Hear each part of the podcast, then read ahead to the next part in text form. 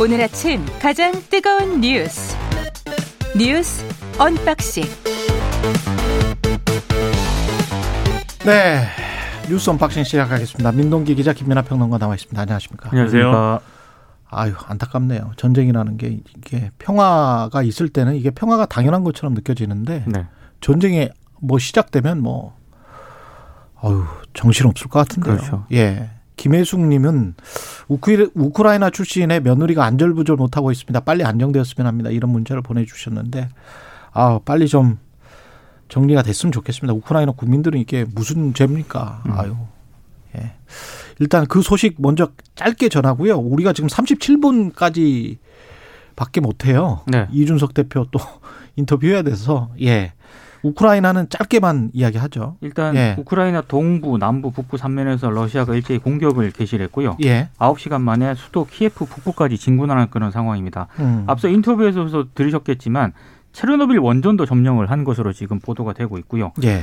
아, 젤렌스키 우크라이나 대통령이 계엄을 선포하고 서방 정상과 잇따라 통하고 지원을 요청을 했는데 음. 바이든 대통령이 G7 정상들과 회담한 이후에 러시아에 대한 추가 제재를 발표하겠다. 여기까지 나온 상황입니다. 지금 막심 씨는 현지 언론만 보고 있기 때문에 현재 상황을 정확히 객관적으로 파악할 수 있을지 없을지는 몰라요. 왜냐하면 현지 언론도 사실은 정부군의 발표만 그렇죠. 믿고 할 것이기 때문에 그래서 BBC나 DW랄지 다른 언론들을 제가 지금 계속 보고 있는데 전세가 그렇게 좋은 것 같지는 않습니다. 우크라이나에.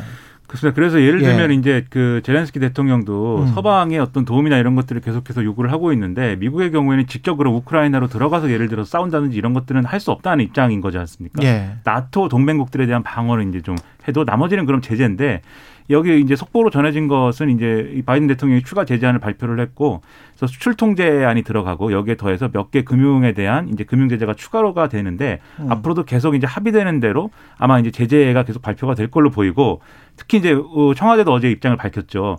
어떤 경우든 이렇게 인명에 대한 어떤 이런 평화를 좀 훼손하는 이런 건 납득하기 어려운 것이고 음. 그래서 이제 이 추가적으로 이제 제재를 하거나 할때 출통제로 이제 추정이 될 건데 그런 제재도 우리가 함께 하겠다라고 얘기를 한 상황이어서 예. 우리도 결국은 이제 같이 제재를 하는 그림으로 가게 될 것 같습니다. 예. 민주당 정치 개혁안 발표를 했고요. 민주당은 마지막 승부수를 던진 거죠. 예. 여야 합의로 국무총리 추천하고요. 음. 총리의 인사제청 절차를 법률로 제도화하겠다. 그리고 위성 정당을 방지하는 연동형 비례대표제, 권역별 비례대표제, 지방선거에는 3인 이상 중대선거구제 도입 등 비례성을 강화하는 그런 방안이 담겼습니다. 송영길 대표가 대선 끝나면 바로 국회 그 국민 통합을 위한 정개특위를 설치해 가지고요. 음. 새 정부 출범 6개월 이내에 선거제도 개혁하고 1년 안에 개헌을 추진하겠다 이런 일정까지 제시를 했습니다. 왜 갑자기 제시를 했는가? 예. 일단 정권 교체론을 윤석열 국민의힘 후보가 주장을 하고 있는데 여기에 정치 교체를 매개로 사실상 안철수 심상정 후보에게 연대를 제안한 것이다 이런 해석이 음. 나오고 있고요. 다만 기본적으로 어, 이 민주당이 대선 막바지에 지지율을 좀 끌어올리기 위해서 이게 정치공학적으로 좀 계산을 한 것 아니냐 이런 또 지적도 있습니다. 분명히 그런 계산이 없을 수가 없죠. 그렇습니다. 예. 음. 예.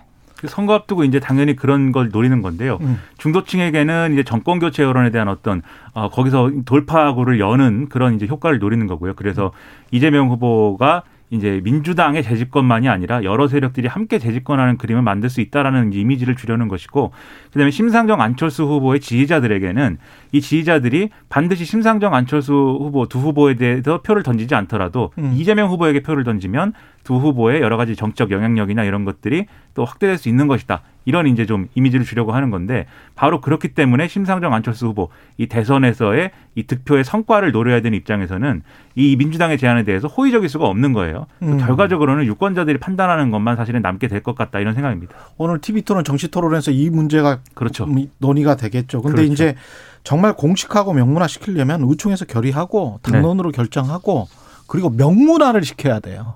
그러니까 명문화 민주당, 대선 전에 민주당의 지난 총선에 대해서 어떤 그런 부분들 예. 위성 정당 맞는 거 이런 부분에 대해서는 비판을 하되 예. 제가 봤을 때 뭐 정의당이라든가 어. 아, 국민의당도 아, 계산을 해서 예. 이익을 얻을 수 있는 건 취하는 그런 전략도 필요한 것 같습니다. 이게 민주당 입장에서는 민주당 특히 국회의원들 기존의 국회의원들 입장에서는 자기 이익을 엄청나게 벌여야 되는 거거든요.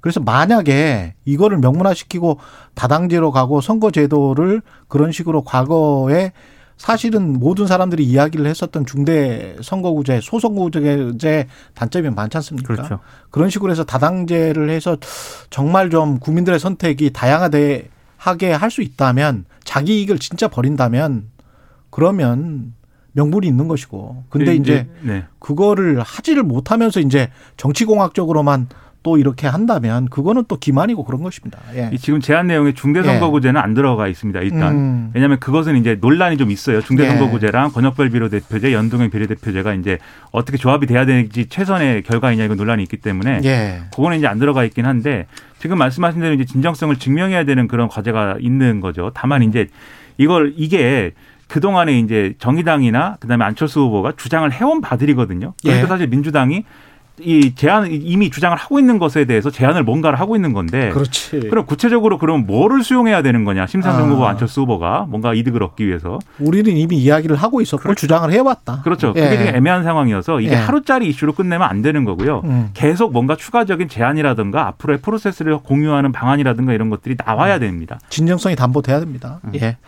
여기까지 해야 되겠습니다. 오늘 너무 짧은데. 뭐 특수 상황이니까요. 허, 허무하네요. 예, 네. 약간 네. 허무한데. 네. 우리보다 우크라이나가 중요하죠. 예. 다음 주에 자세한 이야기 하겠습니다. 뉴스 unboxing 민동기 기자 김민아 평론가였습니다. 고맙습니다. 고맙습니다. 고맙습니다. KBS 일 라디오 최경영의 최강시사 듣고 계신 지금 시각 7시 37분입니다.